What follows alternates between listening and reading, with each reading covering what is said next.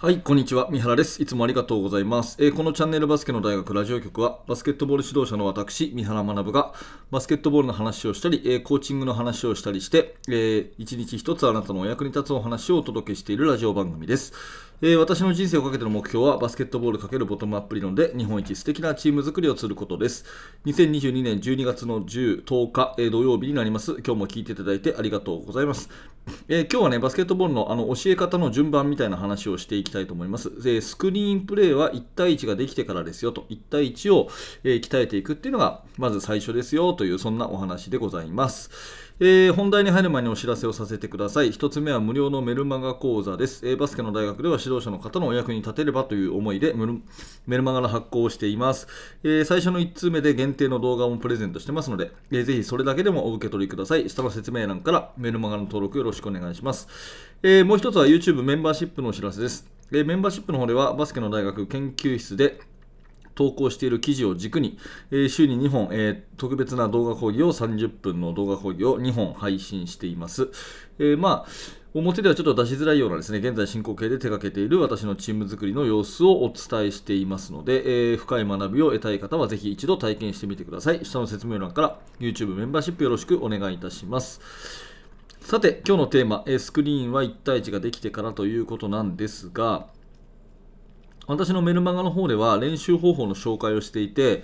一つはドリブルなしの5対5、ドリブルを使わないで5対5をやってみてくださいと。で、もしよかったらその感想を送ってくださいというようなメルマガになってるんですね。で、ドリブルなしの5対5っていうのは、ボールを、持った人の判断力を高めたり、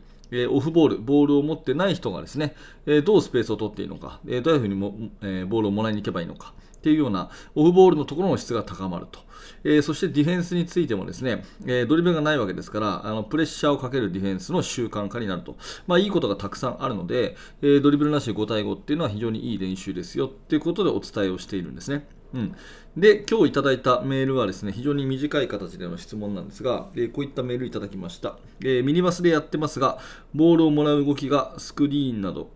うまくできない、パス&ランもできないなど、どう練習したらいいか悩んでますと。以上の、質問なんですね。はい、質問ありがとうございます。もう一回読みますね。ミニバスでやってますが、パスをもらう動きが、スクリーンなどうまくできない、パス&ランもできないなど、どう練習したらいいか悩んでますということで、おそらく、この方はですね、そうだな、何のために子どもたちに伝えていけばいいのかっていう整理が、できてないのかもしれないですね。ちょっとこう指導者の中でこれを教えたいと、こういう理由でこれを身につけさせたいっていう絞り込みがちょっとできてないのかなというふうに思います。今日の本題とはちょっと外れますが、そういう場合はぜひですね、紙に何枚でもこう自分の考えを書いてみてですね、たびたび紹介してますけど、私がおすすめは、赤羽裕二さんの0秒思考っていう本を一度読んでいただいて、そこに思考の整理術みたいな概念がありますから、A4 の用紙にメモ書きをしてですね、どんどん自分の自分が教えたいことは何なのかと、それからどういう時にどういう技術が必要なのか、それのための練習方法は何かみたいなのをどんどん A4 のメモ書きしてみると良いと思うんですね。なので、それもちょっと参考にしていただきながら、どんどんそういう自分の頭の中をこう整理していくってことが非常に重要なのかなというふうに思います。で、技術的な話をするとですね、ボールをもらう動きがよく分かってないということですとですね、パスを回すための練習とか、あとはその、質問者さんがこれを身につけさせたい、例えばダウンスクリーンの使い方を覚えさせたいということであれば、それだけに特化した、ダウンスクリーンだったらスクリーナーとユーザーの2人の練習とかっていうふうに取り上げてやっていくのが一番いいと思います。ただ、今日ここからが本題なんですけど、大前提としてですね、スクリーンプレーっていうのは1対1ができた段階で、そして1対1を助けるための補助的な役割として使うっていうのが大前提だと思うんですね。ここからが私の今日の主張なんですけども、ドリブルなしの練習は確かにドリブルがないので1対1がないと。ただ、ボールをどんどんパスをすることとか、トランジションのその感覚とか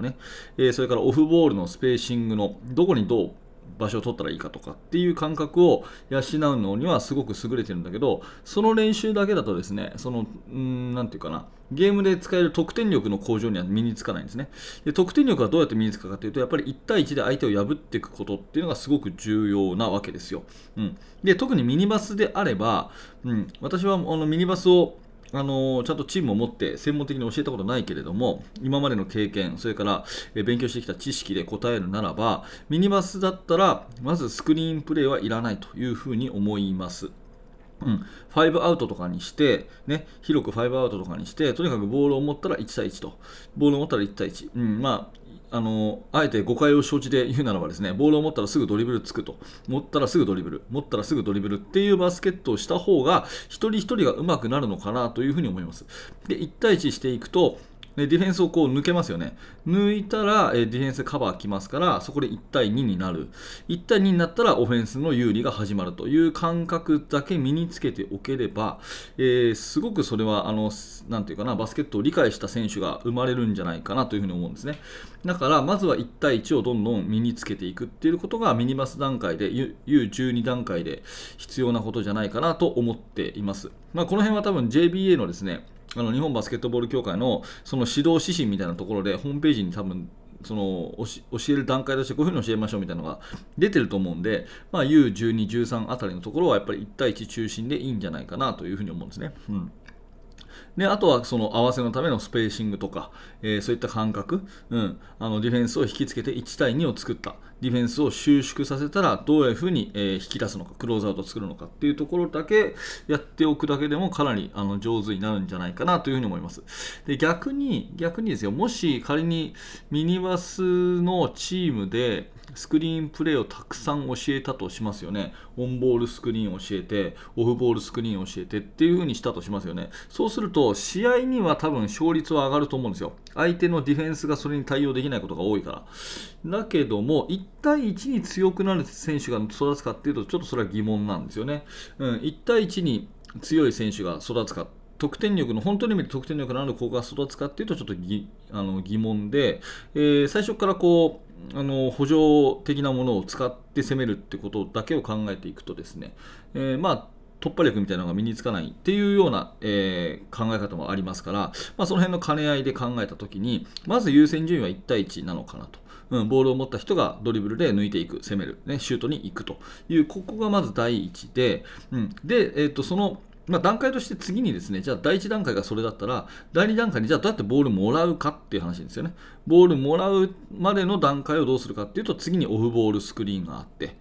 でオフボールスクリーンを使えばボールをもらいやすくなる。でボールをもらったら1対1で破っていくっていう段階が2段階目ですよね。で第3段階はオフボールスクリーン使いました、ボールをもらいました。で1対1をしますが抜けませんってなった時にオンボールスクリーンという、こういう順番じゃないかなと思うんですね。だから第1段階は1対1だけで攻めると。第2段階はオフボールスクリーンを使ってボールを持って1対1で攻めると。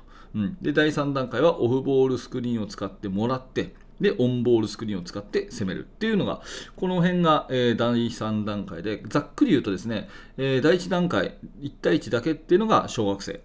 オフボールスクリーンを使ってもらいやすくするが中学生で、オンボールスクリーンも使っていくっていうのが高校生ぐらいの感じで、こう組み立てていけるといいのかなというふうに思います。この辺はね、私も講習会とかで得た知識なので、詳しくは JBA の、